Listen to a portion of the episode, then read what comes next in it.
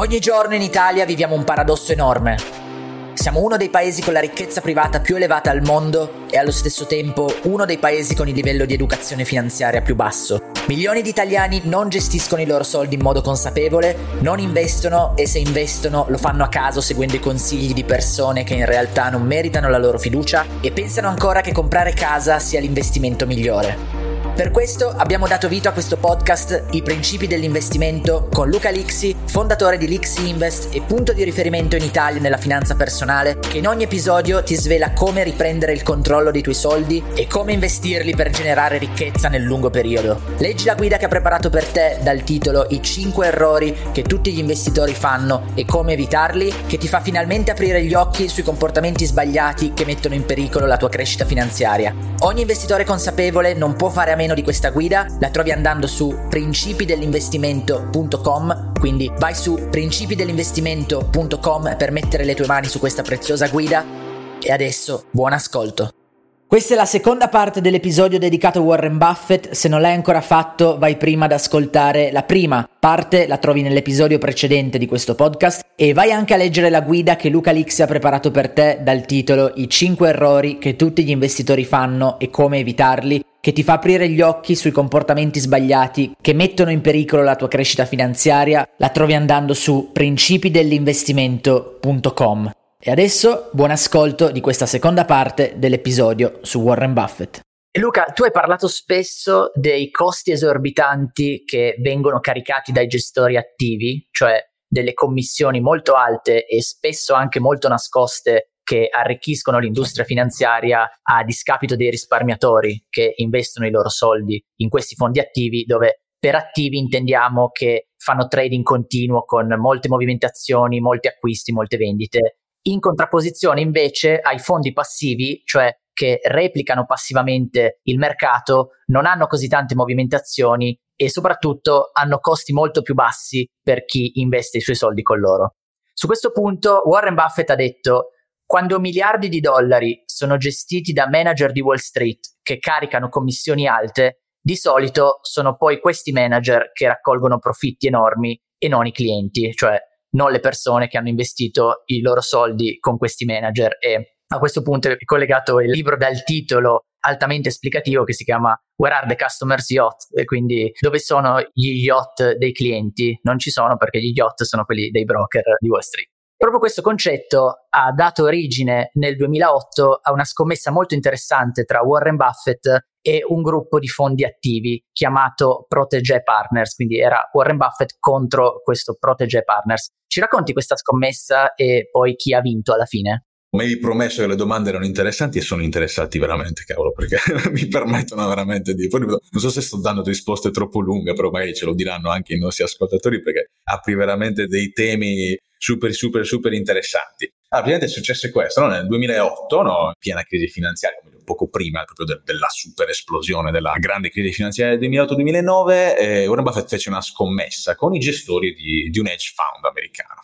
Questa scommessa praticamente prevedeva, è stata lanciata nel 2008, durava 10 anni, hanno messo in palio un milione di dollari che poi entrambi avrebbero dato in beneficenza delle associazioni a loro care, eh, perché insomma, capiamo anche l'ordine di grandezza, un milione di dollari per, sia per Buffett, magari un po' meno per i gestori del, del fondo, insomma, sono noccioline. La scommessa era questa comunque, no? che scommetteva appunto Buffett contro questo gestore di fondi, ma non su chi avrebbe ottenuto un rendimento maggiore su chi avrebbe ottenuto un rendimento maggiore, ma non tra Buffett e il fondo, tra questo fondo qua e semplicemente lo Standard Poor's 500, che diciamo, breve parentesi diciamo, puramente formativa, lo Standard Poor's 500 è un indice di borsa che replica il mercato azionario Standard Poor's 500, appunto, che è composto dalle 500 azioni di aziende maggiormente capitalizzate negli Stati Uniti d'America. Quindi cos'è? Ripeto, è un paniere, è un contenitore che si chiama indice che al suo interno sono contenute le 500 aziende americane più grandi, dai, parliamo così, più capitalizzate, così ci possono capire tutti. Quindi questo è un indice di borsa e questo è lo Standard Poor's 500. Quindi praticamente qual è il, il succo di questa scommessa? Che investire su quest'indice, quindi con una strategia di investimento tu hai detto passiva e si dice così, passivo contro attivo. A me piace chiamarla indicizzata, perché passiva mi sa, cioè non, non, non ha un'accezione super positiva, perché sembra una, cioè una, persona passiva, una persona che non reagisce, una persona che, non prende decisioni e non è così, non è assolutamente così.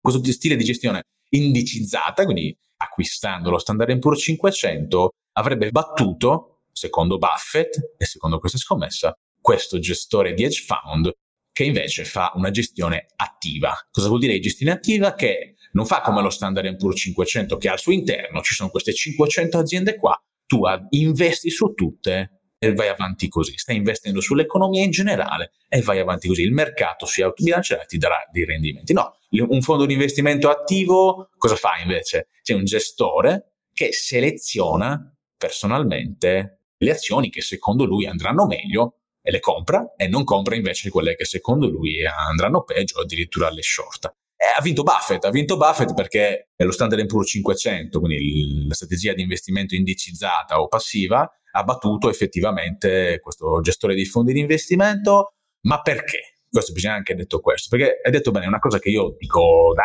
anni ormai, no? io ho lavorato in banca, ho lavorato come promotore finanziario, quindi so anche come funziona benissimo, so benissimo come funziona il mondo della gestione attiva non è che sono né ladri, né idioti, né cattivi, né cioè semplicemente tramite il meccanismo di addebito di costi su questi fondi di investimento, sono dei costi che variano tra il 2 e il 3%, più delle commissioni di performance, eccetera. Quindi sulla cifra che investi ogni anno ti tirano via questo 2-3%.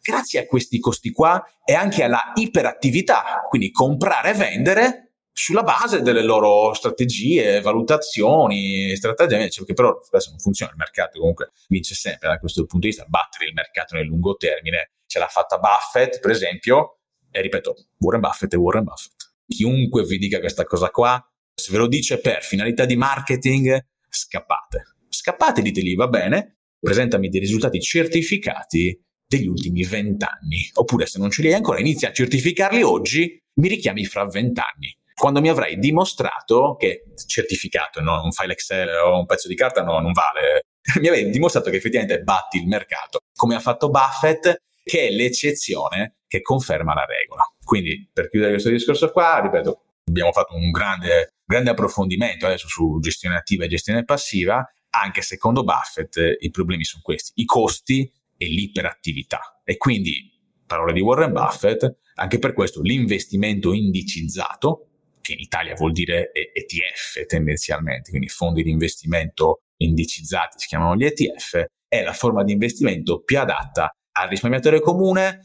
Piccolo disclaimer, che non significa questo, perché è un consiglio di Buffett che io assolutamente condivido pienamente, non significa comprare degli ETF a caso. Attenzione, non andiamo a fare un altro errore opposto. Ok, dice è l'investimento migliore, quindi ci sono 10.000 ETF presenti sul mercato, fatemi capire quale comprate, come diversificate, quando ribilanciate, ci sono tante altre cose di finanze personali, non ne parliamo in questo podcast, stiamo parlando di Warren Buffett, però ripeto anche Buffett, che è l'investitore attivo più vincente della storia dell'umanità, dice no ragazzi, per il risparmiatore comune la forma migliore di investimento è l'investimento indicizzato. E non è che lo dice perché ha paura di competitor, ah, ha 90 anni, è mega miliardario, passerà in gloria perché comunque è una persona anche positiva per la filantropia, magari dopo ne parliamo, no? È una persona che lascerà un ricordo di sé, un'impronta sull'umanità assolutamente positivo, lo dice perché ci crede. Tant'è, l'ultima cosa poi chiudo, ha dato precise indicazioni che alla sua morte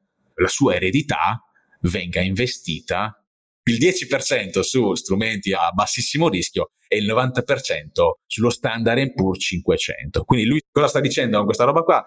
Io sono io e finché sto in vita me la continuo a giocare sul mercato, che poi negli ultimi anni teoricamente ha anche perso, però va bene così. Ok, dopo 50 anni di rendimenti positivi glielo perdoniamo. Quando non ci sarò più io, i miei soldi, non rompete le bare, li voglio anch'io sull'ETF.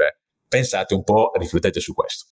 Se pensi che i tuoi soldi non stiano crescendo come dovrebbero, se ti senti confuso o addirittura spaventato quando senti parlare di investimenti, o se non sai come iniziare a investire i risparmi che hai da parte, devi sapere che migliaia di persone che fino a poco fa si trovavano esattamente in questa situazione, oggi hanno chiarito i loro dubbi, hanno scoperto come agire correttamente e quali sono invece i passi falsi da evitare, e soprattutto hanno ripreso il controllo dei loro soldi iniziando a investirli secondo i propri obiettivi personali, senza diventare vittima delle trappole dell'industria dell'industria degli investimenti che, soprattutto in Italia, approfitta di un livello di educazione finanziaria purtroppo molto basso. Stiamo parlando di tutte quelle persone che in questo momento stanno applicando per la gestione dei loro soldi l'Ixi Strategy, il videocorso completo creato da Luca Lixi che ti guida nella creazione della tua strategia di investimento personale basata sulla tua situazione attuale e sui tuoi obiettivi di vita. Le recensioni a 5 stelle di chi ha comprato l'Xi Strategy non si contano più, da chi scrive che è un prodotto formidabile che gli ha cambiato la vita, a chi si rammarica per non averlo potuto comprare 10 anni fa,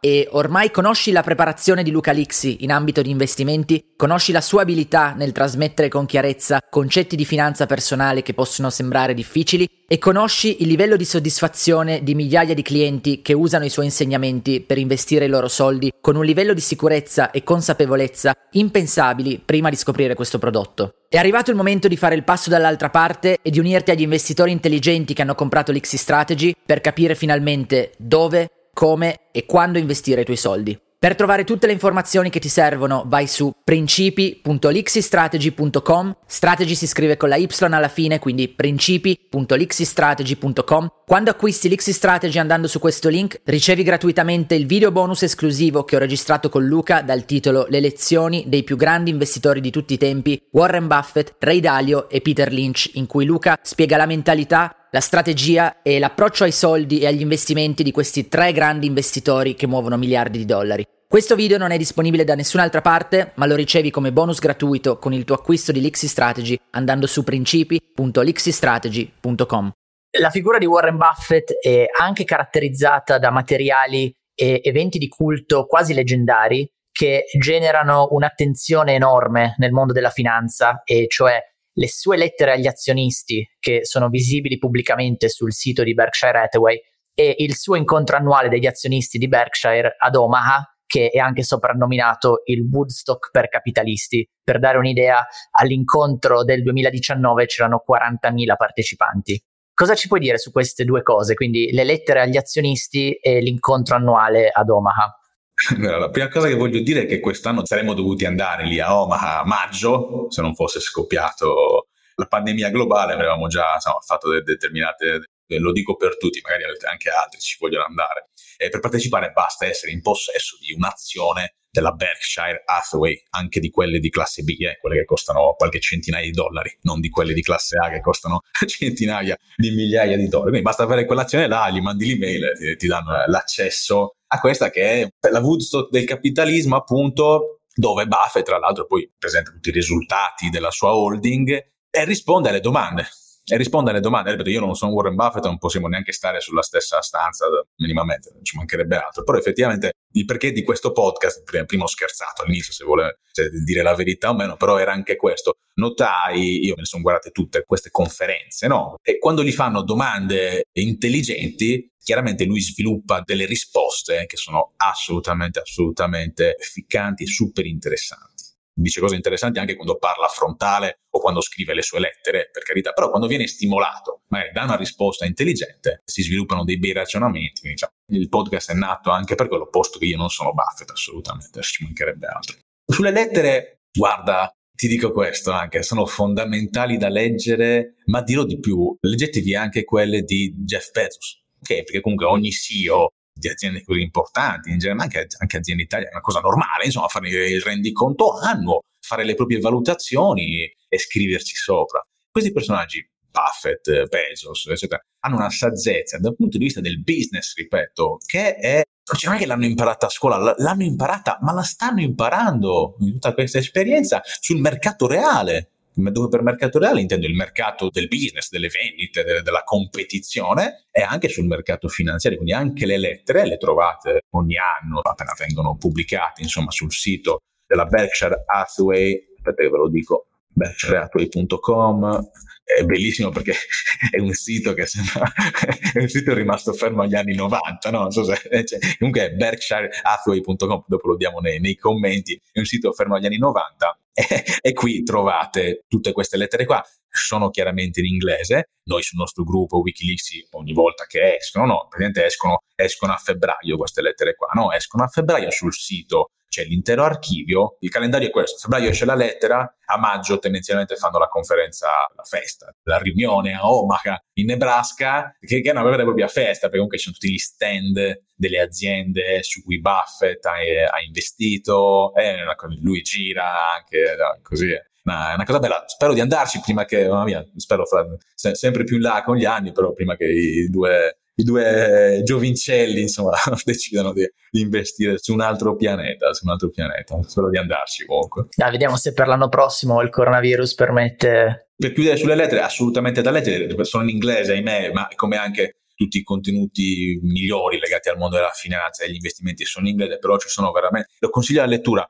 ok a chi è appassionato di investimenti e di finanza o anche, anche se non è appassionato a chi ha capito che è importante occuparsene perché c'ha qualche soldo, ok? Ma anche a chi magari è un imprenditore o uno studente eh, o uno che al momento non ha ancora grandissimo interesse nella gestione dei propri soldi perché non ce li ha, li sta facendo, è giovane magari oppure ha altre priorità al momento, perché ha perle di business, davvero perle di saggezza perle di saggezza, per poco magari diciamo altre, altre due parole su Charlie Munger, e questa è pura saggezza che non, non, non, si trova da altre fonti, diciamo. Perle di saggezza e come dicevi, se qualcuno vuole ricordarsi com'era internet nel 99, letteralmente può andare adesso sul sito della Berkshire Hathaway e non è cambiato di una virgola, cioè non ci sono grafiche, non ci sono colori, è quasi un database ancora oggi nel 2020 perché a Warren piacciono le cose semplici. E Luca, Warren Buffett, eh, come hai accennato, è uno dei filantropi più generosi al mondo. Ad oggi ha donato più di 40 miliardi di dollari in beneficenza, molti dei quali sono andati alla fondazione di Bill Gates, che si occupa di temi a grande impatto sociale, come ad esempio quello di debellare molte malattie presenti nel mondo. E proprio insieme a Bill Gates, nel 2010 Warren Buffett ha lanciato quello che si chiama The Giving Pledge, cioè un invito rivolto ai miliardari e multimilionari a donare in beneficenza gran parte della loro ricchezza e lui stesso ha stabilito che dopo la sua morte il 99% della sua ricchezza andrà in beneficenza alla fondazione di Bill Gates. Ma Luca, i ricchi non erano tutti avidi egoisti e cattivi, come che ora si mettono a contrastare l'immaginario collettivo e fanno tutte queste cose buone per il mondo? Allora, guarda, io il discorso Bill Gates non lo voglio toccare assolutamente perché ultimamente in mezzo, diciamo, la questione dei vaccini, contro vaccini, non, non voglio assolutamente, assolutamente parlare perché è delicatissimo. Cioè, teniamo a Warren Buffett che è, più, è ancora più positivo come personaggio. Ma guarda, qua Valerio basterebbe conoscere una delle basi della psicologia o comunque del comportamento umano, che è la piramide di Maslow. Mm. Ok, ne ho parlato spesso perché è anche alla base di una delle nostre strategie di pianificazione finanziaria, questa piramide qua dove ci sono tutti i nostri livelli di necessità, di bisogno o di aspirazione. Quindi alla base ci sono i bisogni fisiologici, respirare, mangiare, dormire, queste cose qua. Man mano che si sale sulla piramide, cambiano chiaramente. Una volta che hai realizzato oppure soddisfatto, si dice soddisfatto, soddisfatto questi bisogni fisiologici, vai su praticamente e nascono comunque i desideri di, di sicurezza, i desideri di sicurezza, i desideri di appartenenza a un gruppo sociale, ad esempio, di ricevere affetto, di essere amato. Quindi è una piramide di bisogni necessità.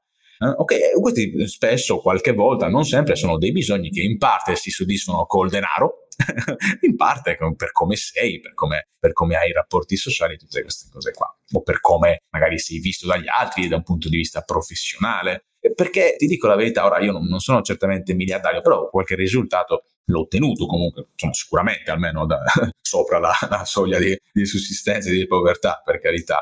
Mi accorgo anche da me che cioè, man mano che si, si va avanti da questo punto di vista, le ambizioni sono diverse non sono quelle di accumulare, di diventare sempre più ricche. Una volta che sei tranquillo, sei in una situazione di, di, libertà finanziaria, si dice così, indipendenza finanziaria, noi diciamo sovranità finanziaria nei nostri contenuti, no? anche un po' per differenziarci. Hai altre aspirazioni, hai altre aspirazioni tra cui in cima a questa piramide c'è l'aspirazione, non per tutti poi magari, però per tanti, c'è l'aspirazione di fare del bene, se vogliamo, dai, banalizziamola così, di fare del bene, ma non solo perché fai del bene agli altri, anche ancora perché magari vuoi essere ricordato bene.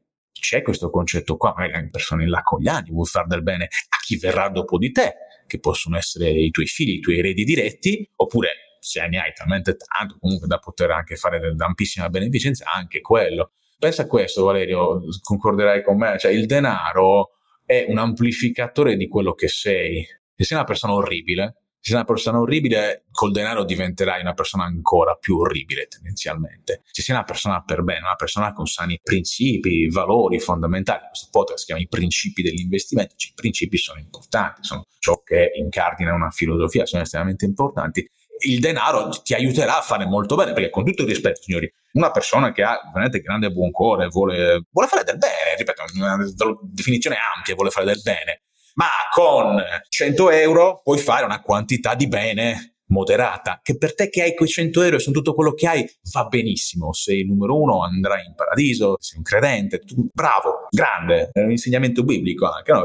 da quel punto di vista là è più ben visto chi ha poco e dà tutto quello che ha. Ho capito, però non stiamo parlando di questo. La verità è che cioè, i soldi sono soldi, con 100 euro puoi aiutare una persona con i, quant'è che ha dato Buffett in beneficenza 80 miliardi, puoi aiutare 40 miliardi in più di cioè, capisci la differenza di proporzioni, no? È pura matematica, è pure proporzioni, quindi il discorso è un po' questo. Questo dipende anche un po', Vale, dimmi se sei d'accordo anche su questo, sulla mentalità estremamente anti, anticapitalista che, che, che, vige in Italia. Si fa strada sempre più nel mondo, perché comunque anche Buffett e Gates hanno le persone, eh vabbè, però qui, lì, là siete diventati così ricchi, cioè, evadendo le tasse, no? Le solite cose che, che dicono i super ricchi. E va bene così, cioè, va bene così, fa parte della, del conflitto politico anche da un certo punto di vista, del conflitto dell'opinione pubblica. Ci sta pure che persone così in vista e che hanno ricchezze così enormi, oggettivamente sono ricchezze strepitose e abbiano comunque un esercito di, di detrattori mostruosi. Poi, insomma, cosa faranno loro nel loro privato, cioè che tipo di emozioni avranno quando fanno questo tipo di beneficenza. Il fatto sta che la fanno e la fanno la fanno pesantemente, perché ripeto, non, non, solo perché sono delle brave persone in sé, come io penso pure che siano, sinceramente, però lo fanno anche appunto per, perché sono completamente di brutto, chiaramente indipendenti finanziariamente per, per generazioni lo sarebbero, e quindi desiderano anche altro, una tra queste cose è semplicemente lasciare un, un'impronta positiva nel mondo, perché no, è, è un'aspirazione molto forte, cioè non, non, è una... Chi non c'ha un soldo non riesce a capirlo, questo, ah ma figurati, perché non c'è un soldo, non sei nella situazione, sei ancora lì in basso, che stai lottando per la sopravvivenza o per andare avanti o per fare i primi soldini, quindi è ovvio che non riesci a capire cosa c'è nei gradini successivi. Sì, è molto vero quello che hai detto dei soldi che sono un amplificatore, quindi non necessariamente ti cambiano, più probabilmente amplificano chi già oggi sei. Quindi se sei generoso con 100 euro, con un milione di euro, hai la possibilità di essere ancora più generoso e quindi è questo probabilmente che gli ha permesso di fare, di essere ancora più generosi partendo da una base in cui già erano persone positive che amavano aiutare gli altri ed essere generose anche con molti meno soldi. Mm-hmm. Esatto, ma poi c'è, c'è generosità, beh, sono concetti ancora anche più ampi, quelle uh, beneficenti, insomma, se meglio, insomma, finanziarie delle attività scolastiche nel tuo paese, oppure aiutare i bambini dell'Africa, lì, perché guarda, noi abbiamo fatto, lo sai, no? anche qualche iniziativa di beneficenza legata al basket, eccetera, e mi hanno rotto le balle pure a me da un certo punto di vista, no? perché noi aiutavamo una, una ONLUS, cui conosco personalmente i fondatori, so per certo che ogni denaro versato va direttamente dove deve andare, però cosa facciamo con questa associazione? Sports Around the World, Basketball for Africa. Costruiamo campi da basket in Africa, dicevo, in Congo, in Camerun, nei paesi più sfortunati, costruiamo un campo da basket per dargli un po' di prospettiva a questi ragazzi qua. E così, eh, ma con tutta la gente che sta male in Italia, eh, ho capito, però eh, io inizio, faccio qualcosa, fallo anche te, che ti devo dire, eh, posso aiutare tutti anch'io. Però vedi, la gente non sarà mai contenta. Ma cosa gli vuoi dire a Warren Buffett? Rompono il cazzo a lui, figurati quando romperanno le scatole a noi. Quindi ognuno faccia quello che vuole. Noi lo sappiamo cosa stiamo facendo, dai. voi lo sapete, voi lo sapete. Esatto. Abbiamo accennato di Charlie Munger, quindi la figura del suo socio storico di Warren Buffett. Charlie Munger è cresciuto nello stesso quartiere di Omaha in cui è cresciuto lui, ha lavorato nel negozio del nonno di Warren, ma loro due non si sono mai conosciuti fino a quando Warren Buffett non aveva ormai 30 anni e da lì è nata un'amicizia che li lega da 60 anni in cui rivelano di non aver mai litigato. Charlie Munger ha studiato legge ad Harvard, ha aperto il suo studio legale dove ha avuto grande successo fino a quando Warren Buffett l'ha convinto a lasciare il suo studio legale per entrare con lui in Berkshire Hathaway e questa mossa l'ha portato non solo a diventare un'icona nel mondo della finanza e degli investimenti, perché di fatto ha lavorato per 40 anni fianco a fianco con Warren Buffett, ma anche a raggiungere un patrimonio personale di quasi 2 miliardi di dollari. Charlie Munger, abbiamo detto, ha una esperienza e una saggezza incredibili. Quali sono le cose più importanti che ha imparato da lui o quali sono i libri più interessanti che sono stati scritti su di lui? Charlie Munger è per intenditori, sconosciuto rispetto a Warren Buffett, però da certi punti di vista ti giuro che io e Lorenzo siamo suoi, Lorenzo Brigati no, del, del, nostro team di Lix Invest, siamo dei suoi assoluti fan perché è, è così sornione, però ti, ti, ti massacra con, con, con, la frase giusta al momento giusto, è veramente, veramente, veramente incredibile. Se lo dovessi definire, allora io mh, mm, tutti i suoi libri, tendenzialmente eh, li ho pure letti, eh, avere i libri non basta, no? questo è importante. Non ce n'è nessuno, se non sbaglio, tradotto in italiano, quindi ora vi dico qualcosa, magari chi legge in inglese sono dei consigli, ma vi dico anche un'altra cosa, sinceramente, che può sembrare una semplificazione, Tant'è che semplificare è uno degli insegnamenti di Charlie Munger, quindi mi sento autorizzato a dire di semplificare. E la mia semplificazione che in questo caso voglio consigliarvi è leggetevi anche semplicemente le citazioni, gli aforismi che sono diventati aforismi, però da dove sono prese quelle cose là? Da discorsi che hanno fatto e che hanno scritto. Il punto è che né Warren Buffett né Charlie Munger hanno eh, scritto dei libri. Tutti i libri che trovate sono scritti da altre persone che magari li hanno intervistati, hanno fatto delle valutazioni su di loro, hanno racchiuso appunto queste perle di saggezza che tendenzialmente trovate nelle loro interviste, trovate nelle, nelle lettere appunto agli investitori e così via. Allora, il libro più bello è quello, cioè, Poor Charlie Almanac, ok? The Wit and Wisdom, cosa vuol dire? L'arguzia e la saggezza di Sally Munger. È un testo molto grande che costa più di 100, 100 dollari, 100 euro, no? perché poi è illustrato, è bellissimo, è una roba da, da, da, collezione bellissima, dove mette in evidenza queste frasi che vi dicevo, che se comprate il libro le trovate tutte ben fatte, se andate su internet, cioè, citazioni di Sally Munger, e comunque avete già un, un'idea di questo. E altri due testi che ho qua con me sono The, The Complete Investor, e un altro è The Tao of Charlie Munger. C'è un altro, The Seek of Wisdom, adesso non ricordo bene, ma anche solo con le citazioni che troverete tradotto in italiano, dove volete, potete veramente imparare tante cose. Di Munger apprezzo particolarmente poi il suo approccio alla mente umana certamente anche Mangre è, è, bravino a fare riclassificazioni di bilancio e a capire i business, eh, per carità, ok? Però adesso non so i dettagli, però secondo me è quello più lavoro di Warren Buffett, che è saggio anche lui, però è anche magari più tecnico. Invece Charlie, secondo me è anche più bravo, molto più esperto sul funzionamento della mente umana quando pensa al denaro, no? non sul, sul, funzionamento della mente umana in generale, non, non ha senso c'è un, um, un, suo intervento, un suo intervento lungo di quando era molto più giovane, lo trovate su YouTube, anche questo, adesso non ricordo il titolo, però magari adesso lo, lo recupero, un intervento lungo dove parla un po' di come funzioniamo da un punto di vista intellettuale, ma anche emotivo. Ecco qua, The Psychology of a Human Misjudgment, Charlie Munger Full Speech, ok? Questo è molto molto molto molto importante, vi consiglio anche questo di leggerlo, chiaramente anche questo in inglese, sottotitoli in inglese, vediamo un po' magari di tradurlo anche per i nostri, vedremo in futuro, noi già lo facciamo sui nostri canali riservati, però vediamo di, di fare qualcosa. Ripeto, è un, ancora più sopraffino come conoscitore della mente umana, perché, e qui chiudo, investire con successo certamente richiede delle competenze tecniche, competenze economiche, competenze un pelo matematiche, cioè bisogna capire determinate cose, richiede anche la conoscenza di come funziona la nostra mente quando è tenuta a prendere delle decisioni che riguardano i soldi, perché i soldi ci coinvolgono emotivamente, quindi immediatamente si attiva il nostro istinto che da un punto di vista di evoluzione umana ci ha salvato tante volte contro i pericoli e così via. Oggi che siamo nel 2020, troppo istinto quando vai a investire ti danneggia pesantemente perché lo spiego veramente in due parole. Quando i mercati scendono, il tuo istinto cosa ti dice? Scappa,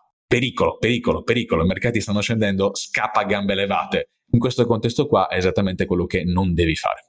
ok, quindi per quello ci frega e lì bisogna attivare Daniel Kahneman, Nobel per l'economia, direbbe il, il sistema 2, bisogna attivare proprio, propria parte di cervello più razionale e dire no, effettivamente i prezzi stanno scendendo, ma io sono un investitore di lungo termine, è un momento buono per fare degli acquisti sottovalutati, e qui torniamo al discorso anche di Benjamin Graham, quindi sto tranquillo, ho la mia liquidità, ho la mia strategia, dovete aver fatto queste cose, perché se no, cioè, se non avete fatto niente, vedete solo il mercato che va giù, certo che ascoltate il vostro istinto e fate pure bene, non sapete cosa fare, dovete scappare veramente, ma se avete fatto tutto questo, bisogna essere più solidi e disciplinati per capire come funziona il mercato e lo si capisce prima capendo comprendendo come funziona la propria mente e Charlie Munger è un esperto in questo. E una delle frasi più conosciute di Charlie Munger dice nella mia vita non ho mai conosciuto una persona saggia che non passasse tutto il tempo a leggere. Rimarresti sconvolto a sapere quanto tempo Warren Buffett passa a leggere e quanto tempo passo io a leggere. I miei figli ridono di me, pensano che io sia un libro con un paio di gambe che spuntano fuori.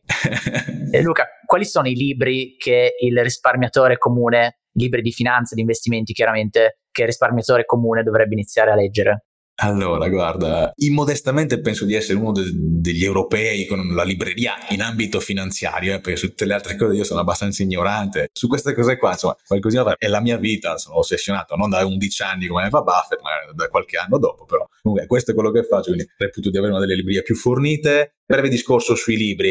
I libri sono importanti, io concordo completamente con quanto detto da, dal vecchio Charlie. Sono estremamente importanti e sono più importanti di tante altre cose che vengono sopravvalutate, come non dico la formazione universitaria perché non voglio aprire questo capitolo, andate all'università, va benissimo, quando avete l'età giusta, laureatevi in fretta con voti, va benissimo, voglio dire assolutamente il contrario, leggete anche. La vera formazione personale inizia quando finite l'università, che è una roba utile per la formazione, ripeto, non voglio dire niente di diverso da questo, però dovete continuare a formarvi costantemente e farlo sui libri è quanto veramente di più interessante possibile perché spesso chi è che vi insegna le cose all'università? Un professore che può essere un accademico bravissimo, ci mancherebbe altro, però spesso i libri sono stati scritti da persone skin in the game, così ti consiglio subito un libro che sono quelli di Nassim Taleb, Skin in the Game, Cigno Nero, Giocati dal caso, Antifragile, tutte queste cose vanno perché sono persone appunto con Skin in the Game che talvolta, ma molto spesso, insomma, hanno dei contenuti molto più pungenti rispetto a quelli puramente accademici teorici che si possono trovare in università, che vi consiglio comunque di fare, assolutamente. Libri, ce ne sarebbero mille, dipendono un po' anche dal livello di preparazione che ha il nostro investitore, a parte consigliarvi il mio, se mi permettete, questo è un libro semplice, fatto bene come storia, si chiama I 10 comandamenti dell'investimento finanziario, vi rimando al nostro blog, perché adesso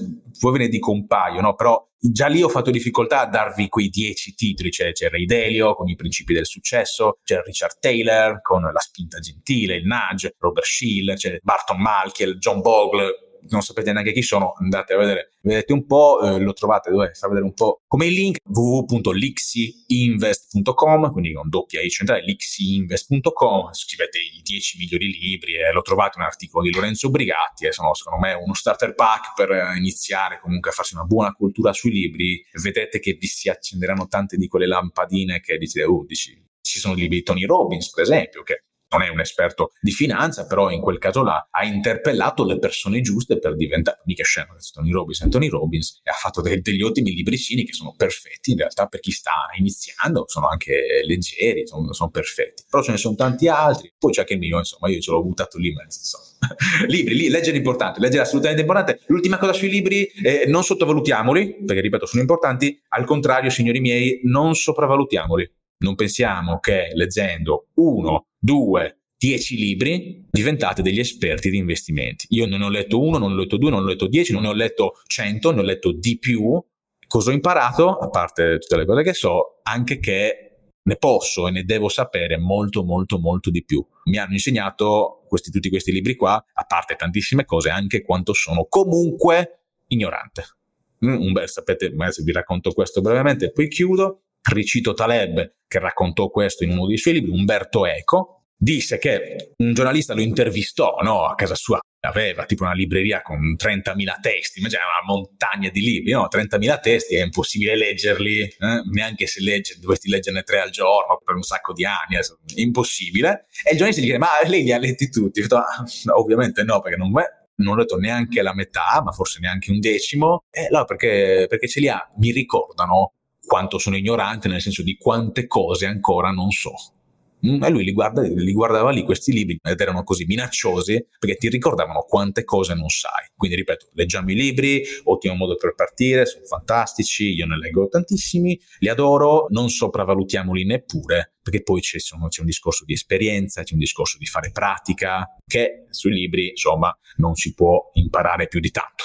Bene Luca, abbiamo parlato, visto in modo anche molto approfondito Warren Buffett e Charlie Munger in questo primo episodio della nostra serie speciale di podcast I principi dell'investimento. Invitiamo gli ascoltatori a seguire e non perdere anche i prossimi episodi che usciranno tutti legati al mondo della finanza e degli investimenti. Continuiamo con i grandi investitori. Chiuderei con una frase eh, divertente, un aneddoto di Warren Buffett che è anche ricco, oltre che di, di soldi, anche di grande positività, grande, è sempre molto simpatico, eh, fa molte battute. Una volta ha raccontato che hanno rubato la carta di credito di sua moglie e ha detto non ho fatto nessun tentativo di riaverla indietro perché il ladro spendeva molto meno di lei.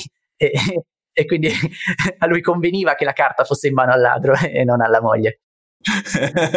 Aspetta, no, no, adesso do anche quest'altro consiglio qua. Cercate magari di, di, ascoltare anche qualche sua intervista, perché un altro dei motivi per cui a me piacciono i podcast, no? Poi tu sei un esperto di podcast, riesco a far sentire la mia voce. Non che abbia una bella voce, però secondo me ti dà molte informazioni anche su quanto una persona è preparata, perché scrivere uno può copiare la scrittura, l'audio non puoi copiare più di tanto, quindi guardatevi da questo punto di vista Warren Buffett nelle sue interviste, perché ha 90 anni, no? Quindi, cioè, anziano, parla velocissimo, fa battute, ride da solo, cioè, si capisce veramente in questi video che ha la testa che gira a mille, cioè roba, non riesce a starci dietro come parla, parla velocissimo, ride da solo delle sue battute, è proprio un, un vulcano, un fiume in piena ed è divertentissimo anche da, da ascoltare, vi assicuro. Sì, sì, è fantastico. Un'altra che quando lo invitano a parlare e quindi in una sala, in una platea con eh, le persone sedute del pubblico, lui sale sul palco e va al microfono e normalmente si batte con le dita sul microfono per fare la prova, facendo un 2-3 prova se funziona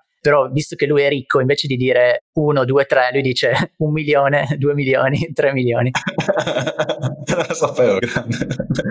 Sì, e lì c'è tutto il pubblico che scoppia a ridere, è sempre molto divertente. Ma lo immagino, cavolo, adesso lo, lo, uso anche, gli rubo questa roba, la spaccio per mia, cavolo. Però non rideranno sicuramente, mi daranno del, del ciarlatano, le solite cose qua. Dell'arrogante che deve far vedere quanti soldi ha. Dell'arrogante, l'arrogante, esatto, esatto, esatto. Va bene, Luca, se hai qualcos'altro da aggiungere o se no possiamo concludere. No, più che altro un, un, invito ai radioascoltatori digitali, come mi hai insegnato, si chiamano, dateci dei feedback, perché personalmente mi sono divertito tanto a rispondere alle ottime domande di Valerio, sono venute fuori delle cose veramente interessanti, secondo me, non perché l'ho detto io, perché reputo che abbiano del valore, datemi conferma voi, no? Perché voi siete il nostro mercato in questo podcast. Io ho prodotto dei contenuti, delle informazioni, diteci voi se sono piaciuti, insomma. Per carità il podcast è gratuito, però comunque avete investito del tempo per ascoltarci, quindi diteci un po' se pensate di aver buttato del tempo e non ci ascolterete più, oppure se diciamo, l'investimento di tempo avete pagato un prezzo solo in tempo, diteci quanto valore avete ottenuto indietro, insomma, ci, ci teniamo. Va bene Luca, allora concludiamo questo primo episodio dei principi dell'investimento, salutiamo i nostri ascoltatori, li invitiamo a tornare a seguire il prossimo episodio, io ti saluto per il momento, ci ritroviamo nel prossimo episodio. Grazie Valerio, saluto a tutti al prossimo episodio, ciao!